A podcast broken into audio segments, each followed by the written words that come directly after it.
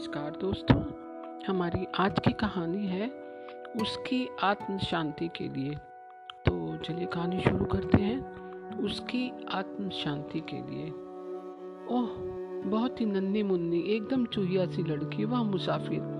जब भी यह वाक्य मेरे जहन में कौनता है तो काल के आवरण का वेद आयु से जज्जर दो कमज़ोर सी आँखें मेरी ओर देखकर मुस्कुरा उठती हैं और मेरे कानों में दो स्वर गूंजने लगते हैं।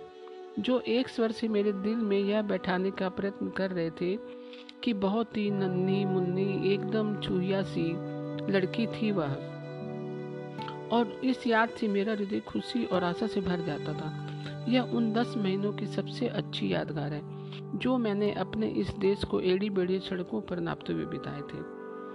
जादोनस्क से वोरोनेज के पथ पर दो यात्रियों से मेरी भेंट हुई थी। उनमें एक वृद्ध पुरुष था और दूसरा, दूसरी वृद्ध स्त्री। दोनों उम्र में सौ से अधिक लगते थे। वे बहुत ही धीमे और रुक रुक कर चल रहे थे, क्योंकि सड़क पर धूल बहुत अधिक थी, जिसके कारण उनके चलने में कठिनाई पेश आ रही थी। उनके पहनावे और चेहरे से कुछ ऐसा लगता तो मानो वे काफ़ी दूर से चले आ रहे हैं। परमात्मा ही पार लगाने वाला है। तोबो, लस्काया, गुरविनिया साइबर का एक दुरस्त प्रदेश जहाँ जार शाही सरकार राजनीतिक कैदियों को जलावत करती थी।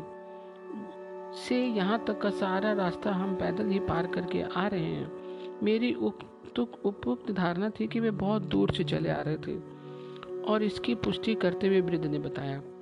वृद्धा ने चलते चलते मेरी ओर देखा और गहरी उत्साह छोड़ते तथा करुण भाव से मुस्कुराते हुए कहा, लिसाया गाँव में का फैक्ट्री से हम दोनों चले आ रहे हैं।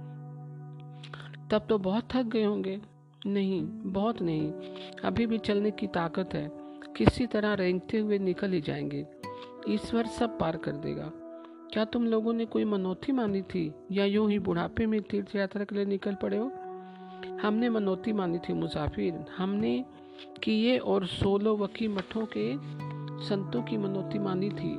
वृद्ध पुरुष ने कहा और फिर वृद्धा की ओर मुड़ते हुए बोला, आओ मालकिन, यहाँ बैठकर थोड़ा सुस्ता लें। ठीक है, बैठ लो, वृद्धा ने कहा। फिर वे सड़क के किनारे एक पुराने बेल वृक्ष की छाया में बैठ गए। मैं भी उनके निकट ही बैठ गया। दिन बेहद गर्म था। आकाश में बादलों का कहीं नामो निशान भी नहीं था। हमारे सामने और पीछे की ओर सड़क बल खाती हुई फैली थी। सड़क के दोनों ओर झुलसे हुए राई के खेत फैले थे।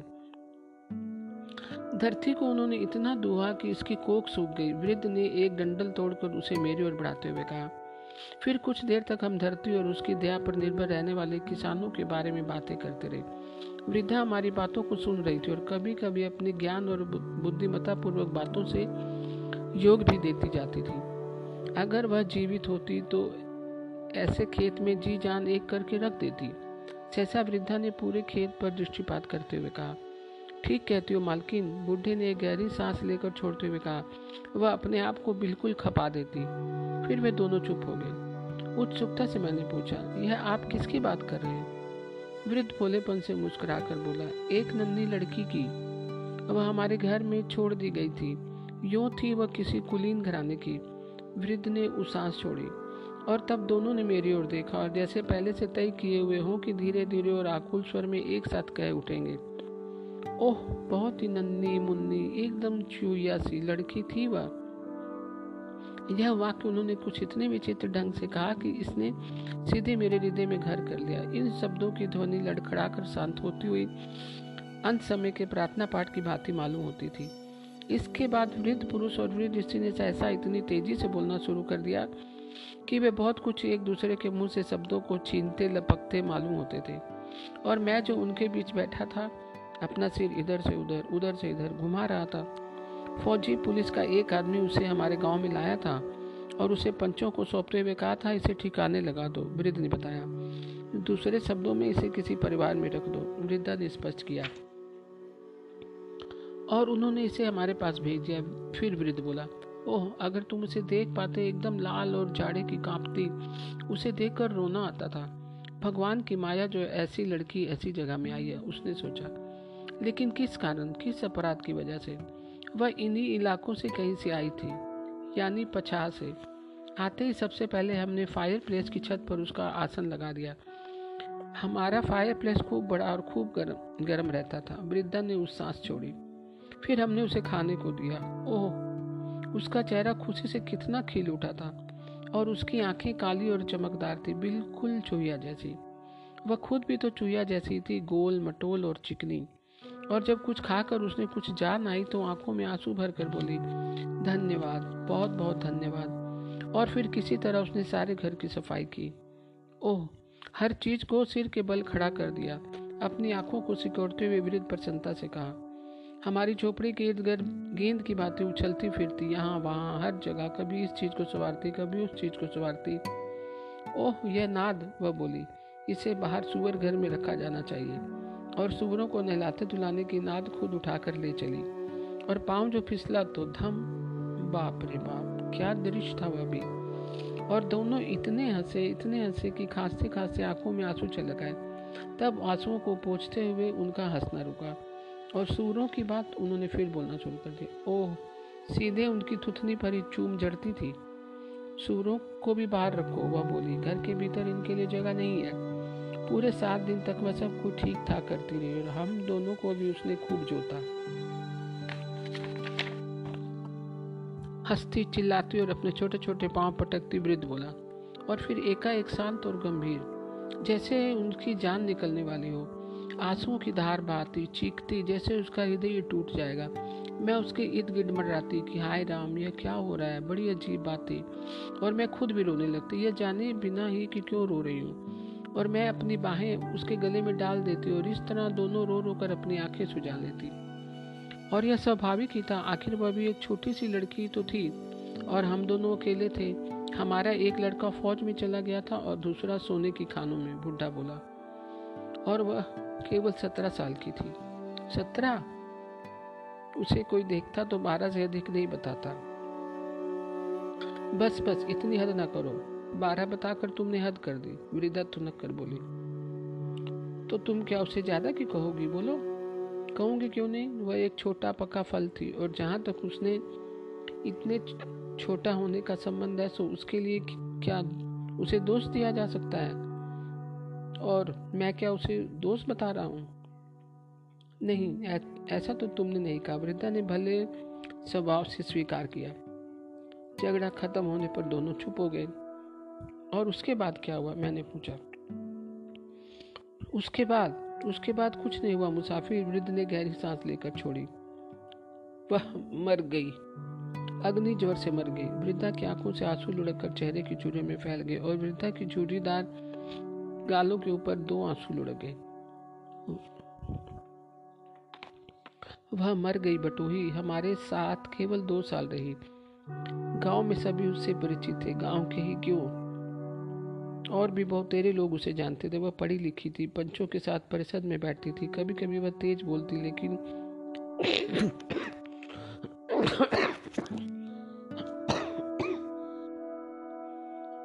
कभी कभी वह तेज बोलती लेकिन कोई बुरा नहीं मानता था। वह अचल चीज़ तो उसका दिल था। उसका दिल का दिल फरिश्ते का दिल था। उसके दिल में हमारी सारी मुसीबतों के लिए जगह थी और वह उन सब मुसीबतों को खुद अपने कंधों पर ओट लेती थी। वह पूरी मेम थी, जैसी कि नगर में होती थी। मखमली, जॉकेट, फीते और खड़ी एड़ी के जूते और वह किताबें आदि सभी कुछ पढ़ती थी, लेकिन फिर भी हम किसानों को वह कितना समझती थी। हमारी हर बात से वाकिफ थी, वह कुछ भी ऐसा ना था जो वो ना जानती थी। हम पूछते, यह सब तुमने कहाँ से सीखा मुनिया? वह कहती, अरे, यह सब तो किताबों में लिखा है, लेकिन यह सब जहमत उसने क्यों उठाई? वह शादी करती, मेम साहब बंद कर रही थी मगर उन्होंने उसे वहाँ भेज दिया और वह मर गई। जब वो सब कुछ सीख देती तो बड़ी हँसी आती। छोटी इतनी कि बिल्कुल चूहिया जैसी और बड़ी ही गंभीर मुद्रा बनाकर सब कुछ सीख देती। यह ना करो, वह ना करो। ओह, इसके पास विद्या थी, इसमें कोई संदेह नहीं। और हर चीज़ के बारे में वह हर व्यक्ति के बारे में वह कितनी परेशान होती थी। अगर कोई बीमार पड़ता तो वह तुरंत उसकी सेवा टहल करने के लिए पहुँच जाती। अगर कोई वृद्धा की बात पूरी होने से पहले ही बुढ़े ने उसकी बात काटते हुए कहा, जब वह मरी तो उसका मस्तिष्क भटक गया। रह रहकर बड़ी आकुलता के साथ वह यही रट लगाए रखती थी, मामा मामा, हमने पादरी को बुला भेजा, शायद वो उसे लौटा लाए। लेकिन वह क्या रुकने वाली थी, वह चली गई। वृद्धा के गालों पर फिर से आँसू लटक गए। यह देखकर बहुत ही रोमांचक स्वभाव मुझ पर छा गया। मुझे लगा जैसे ये आँसू मेरे लिए बहाए जा रहे हों। उसकी मौत की खबर फैलते ही सारा गाँव हमारे घर जमा हो गया। हमारा आँगन लोगों से भर गया। सड़क तक उनकी भीड़ जमा थी। पर वे कह रहे थे, अरे, क्या कहते हो? क्या यह सचमुच नहीं रही? इतना अधिक चाहते थे वे लोग उसे? ओह, ऐसी लड़की भला और कहाँ मिलेगी? वृद्ध ने आह भरी। जब वह दफनाई गई, तब सारा गाँव मौजूद था। श्रोव टाइड के समय तक उसके चालीस दिन पूरे हो गए थे और हमने सोचा उसकी आत्मा की शांति के लिए क्यों ना एक तीर्थ यात्रा कर ली जाए और पड़ोसियों ने भी हमारे विचार का समर्थन किया। जाओ, तुम जा भी सकते हो। तुम्हारे सिर काम काज का कोई बंधन भी नहीं है। शायद तुम्हारी प्रार्थनाओं का लाभ उसे पहुँचे। सो हम दोनों चल पड़े। उसके लिए, उस फरिश्ते के लिए हमारा प्यारा प्रभु हमारी प्रार्थना सुने और उसे गुनाहों से मुक्ति दे। लेंट के पहले सप्ताह में हम चल पड़े थे। मंगलवार था उस दिन। उसके लिए मैंने आश्चर्य से पूछा हाँ उसके लिए ही मुसाफिर। क्या तुम्हें विश्वास नहीं हो रहा? मैं बार बार उनके मुँह से सुनना चाहता था कि ठीक उस लड़की की आत्मा की शांति के लिए ही वे हज़ारों मील की यात्रा कर रहे हैं। यह एक इतनी अद्भुत बात थी। कि उस पर विश्वास नहीं होता था। केवल उसके लिए, उस काली आँखों वाली, उस चुहिया सी लड़की के लिए अगर यही सच है तो उन्होंने यह अद्भुत काम किया है। अपने हृदय को इस बात का यकीन दिलाने के लिए मैं इतना चिंतित हो उठा कि मैंने अन्य कितने ही प्रकार के संभव कारणों की ओर इशारा किया। लेकिन बड़े ही विश्वास के साथ उन्होंने मुझे विश्वास करा दिया कि सिवा इसके अन्य कोई कारण उनकी यात्रा के पीछे नहीं था। और वह समुच्चा रास्ता क्या सच में तुम लोगों ने पैदल ही तय किया है? मैंने फिर पूछा। नहीं भाई बीच बीच में हमने सवारी का भी सहारा लिया है। एक दिन सवारी, एक दिन पैदल। ऐसे ही चले आ रहे हैं धीरे धीरे अपनी काया को घसीटते। उम्र इतनी अधिक है कि सारा रास्ता पैदल काटते नहीं बनता। और वे एक बार फिर उसके बारे में बात करने की उत्सुकता में एक दूसरे को होड़ लेने लगे। काली आँखों वाली उस चुहिया जैसी युवती के बारे में, जिसे अग्नि ज्वर से मरने के लिए भागने, घर और माँ से इतनी दूर और इतने अनजान साहिल पर फेंक दिया था। दो घंटे बाद हम उठ खड़े हुए और अपने रास्ते पर चल दिए। मेरे मस्तिष्क में उस लड़की के सिवा अन्य कोई विचार ही नहीं उठ रहे थे। लेकिन भरसक कोशिश करने पर भी मैं उसका चित्र अपनी कल्पना के मूर्त न कर सका। अपनी कल्पना की इस कमज़ोरी का अनुभव कर मेरा हृदय कचोट उठा। किसी भली और सुंदर चीज़ की कल्पना करना एक रूसी के लिए सदा कठिन होता है। सिंह उक्रेन का एक निवासी अपनी गाड़ी को हाँकता पीछे से आ निकला। उदास नज़र से उसने हमारी ओर देखा और दुआ सलाम के जवाब में अपनी टोपी उठाता हुआ वृद्ध दंपत्ति से बोला, आओ, गाड़ी में आ जाओ, अगले गाँव तक छोड़ दूँगा। वे दोनों गाड़ी में चढ़ गए और धूल के एक बादल में विलीन हो गए और मैंने इस बादल के बीच आगे डग बढ़ाया। मेरी आँखें उस गाड़ी पर जमी थी। जो उस वृद्ध पुरुष और वृद्ध स्त्री को लेके जा रही थी, जो एक चूहिया सी लड़की की आत्मा की शांति के लिए जिसने उनका मन जीत लिया था, हज़ारों मील की यात्रा पर निकले हुए थे। तो दोस्तों, आज की कहानी आपको कैसी लगी? मैं कल फिर एक नई कहानी के साथ उपस्थित होंगी। तब तक के लिए नमस्कार दोस्तों।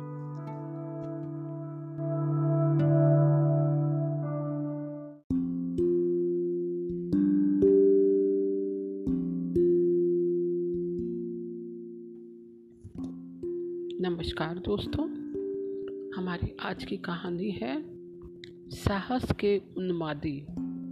तो चलिए कहानी शुरू करें। साहस के उन्मादी। सीमाहीन सागर नीली चांदनी में सारोबार था। दूर क्षितिज में दक्षिण आकाश की मुलायम और रुपहली नीलिमा में डूबा वह मीठी नींद सो रहा था। ठीक रुई जैसे उन बादलों के पारदर्शी ताने बाने को प्रतिबिंबित करता हुआ जो उसकी तरह ही आकाश में निश्चल लटके हुए था।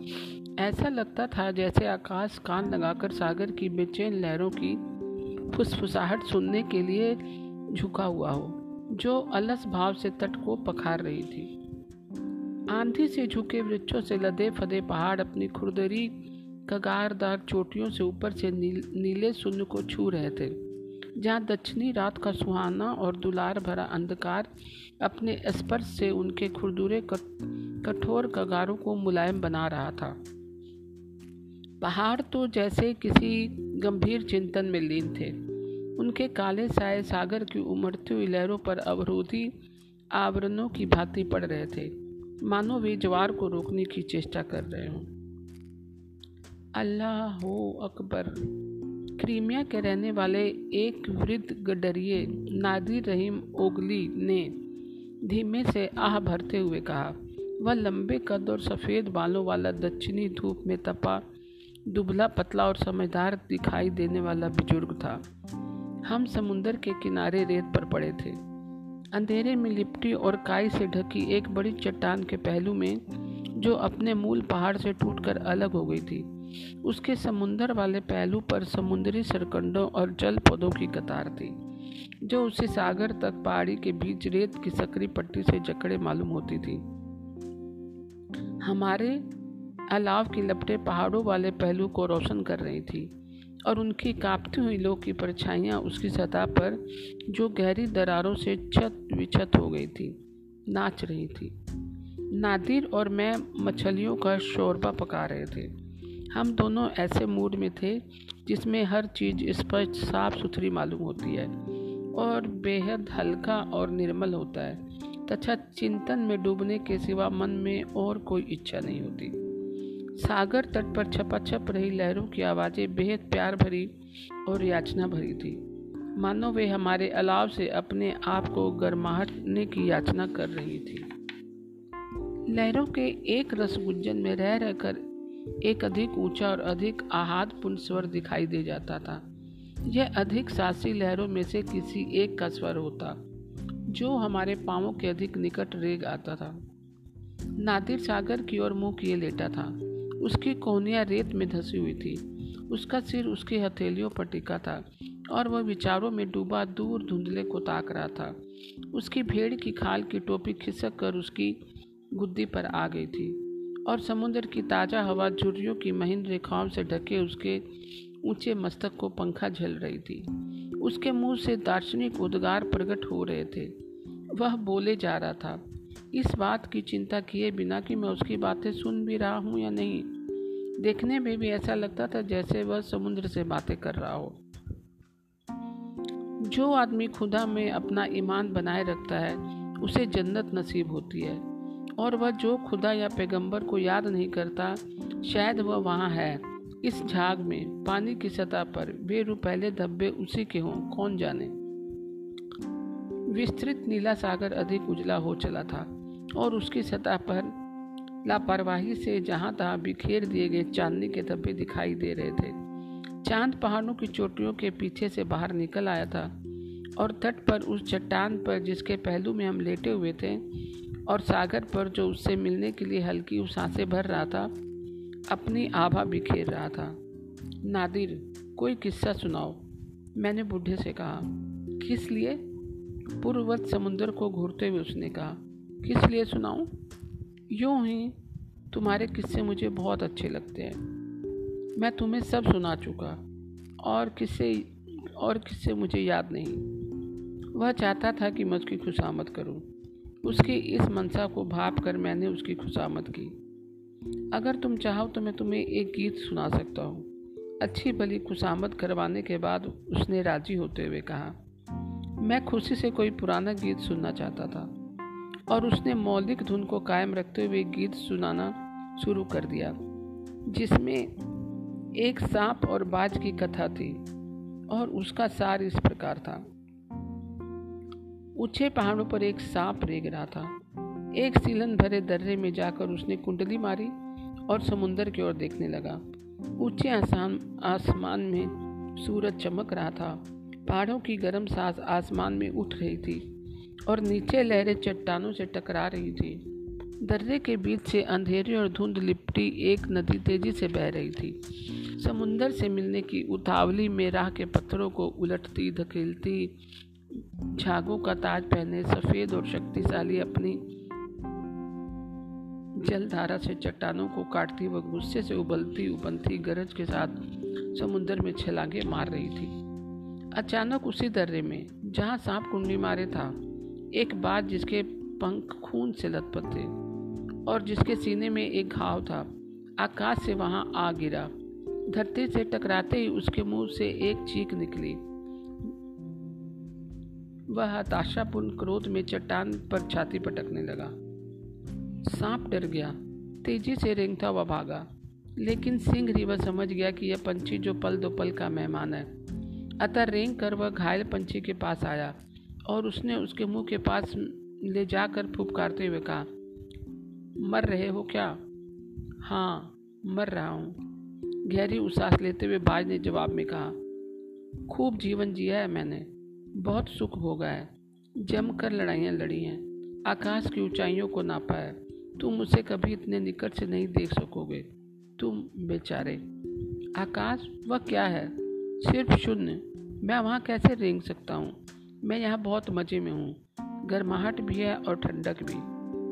इस प्रकार सांप ने आज़ाद पंछी को जवाब दिया और मन ही मन बाज की बेदुखी बात पर हंसा और अपने मन में सोचा, चाहे रेंगो, चाहे उड़ो। अंत सबका एक ही है। सबको इस धरती पर मरना है, धूल बनना है। मगर निर्भीक बाज ने एकाएक पंख फड़फड़ाए और दर्रे पर नज़र डाली। भूरी चट्टानों से पानी रिस रहा था और अंधकार से भरे उस दर्रे में घुटन और सनाच की सनाच थी।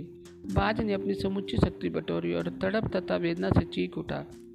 काश मैं एक बार फिर आकाश में उड़ सकता, दुश्मन को दबोच लेता अपने रक्त रंजित सीने में और मेरे रक्त की धार से उसका दम घुट जाता। ओह ओह, कितना सुख है संघर्ष में। अब सांप ने सोचा, अगर वह इतनी पीड़ा सह कर भी आकाश में उड़ने के लिए बेचैन है तो आकाश में रहना वास्तव में ही इतना अच्छा रहा होगा। फिर उसने आज़ादी की मत वाले उस बात से कहा, रेंग कर चोटी के सिरे पर आ जाओ और लुढ़क कर नीचे गिरो। शायद तुम्हारे पंख अब भी काम दे जाएँ। और तुम आकाश में कुछ क्षण और जी सको। पाँच को शायद यह विचार पसंद आया। उसके मुँह से गर्व भरी हुंकार निकली और काई जमी चट्टान पर वह पंजों के बल फिसलते हुए कगार की ओर बढ़ा। कगार पर पहुंचकर उसने अपने पंख फैला दिए, गहरी सांस ली और आँखों से एक चमक सी छोड़ता हुआ अंधकार में कूद गया। फिर पत्थर की भांति चट्टानों से टकराता हुआ तेज़ी से नीचे गिरने लगा। उसके पंख टूट रहे थे, रोई बिखर रहे थे। फिर नदी ने उसे लपक लिया। उसका रक्त धोकर उसे छागों में लपेटा और उसे दूर समुन्दर में ले जाकर विसर्जित कर दिया।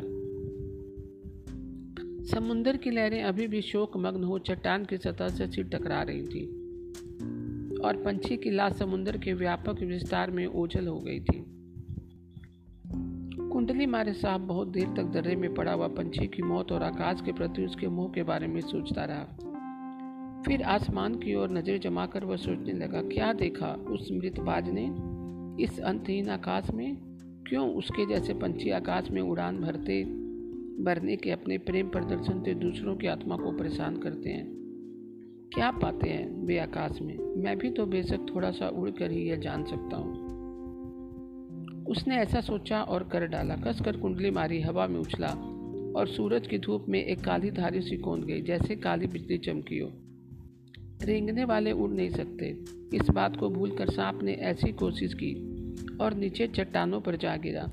लेकिन गिर कर भी वह मरा नहीं और हँसते हुए सोचने लगा, यह है आकाश में उड़ने का सुख, बेवकूफ़ पंछी। जिस धरती को वो नहीं जानते, उस पर उड़ कर आकाश में चढ़ते हैं और उसके इस विस्तारों में खुशी खोजते हैं। लेकिन वहाँ तो केवल शून्य है, प्रकाश तो बहुत है, लेकिन वहाँ ना तो खाने को कुछ है और न शरीर को सहारा देने के लिए कोई चीज़। तब फिर इतना गर्व किस लिए? धिकार तिस्कार क्यों? दुनिया की नज़रों से अपनी पागल आकांक्षाओं को छिपाने के लिए जीवन के व्यापार में अपनी विफलता पर पर्दा डालने के लिए ही ना? हास्यपद पंछी। तुम्हारे शब्द मुझे फिर कभी धोखा नहीं दे सकते। अब मुझे सारा भेद मालूम हो गया है। मैंने आकाश को देख लिया है। उसमें उड़ लिया है। मैंने उसको नाप लिया और गिर कर भी देख लिया है। हालाँकि मैं गिर कर मरा नहीं, उल्टे अपने में मेरा विश्वास और भी दृढ़ हो गया है। बेशक मैं अपने भ्रमों में डूबे रहे, वे जो धरती को प्यार नहीं करते, मैंने सत्य का पता लगा लिया है। पंछियों की ललकार अब कभी मुझ पर असर नहीं करेगी। मैं धरती पर जन्मा हूँ धरती का ही हूँ। वह गर्व से कुंडली मारकर एक पत्थर पर जम गया। सागर चौधिया देने वाले प्रकाश का पुंज बना चमचमा रहा था, और लहरें पूरे ज़ोर शोर से तट से टकरा रही थी। उनकी गरजदार आवाज़ में गर्वीले पंछी का गीत गूंज रहा था। चट्टानों और आकाश दोनों ही काँप रहे थे। चट्टाने समुंदर के आधातों से और आकाश दिलेरी भरे गीतों के बोलों से। साहस की उन्मादियों की हम गौरव गाथा गाते हैं गाते हैं उनके यश का गीत।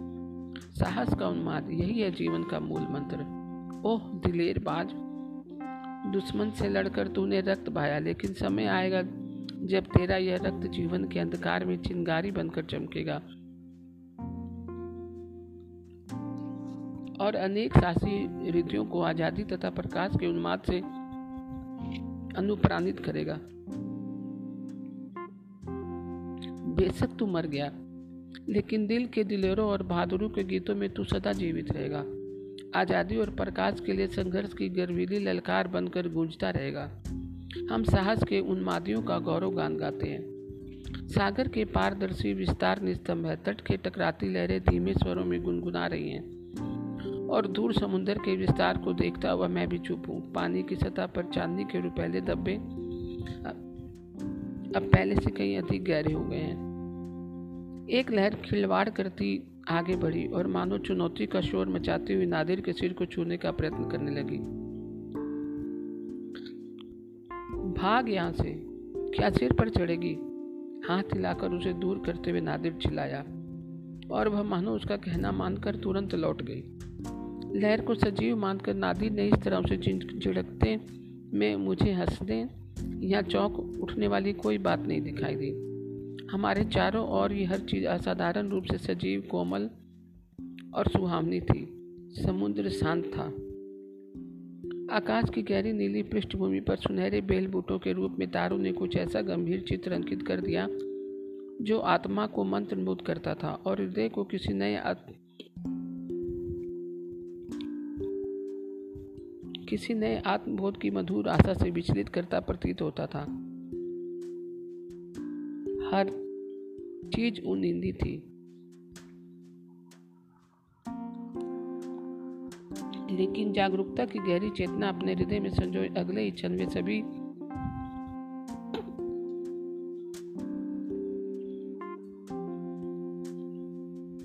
वे सभी नींद की अपनी चादर उतार कर सचेत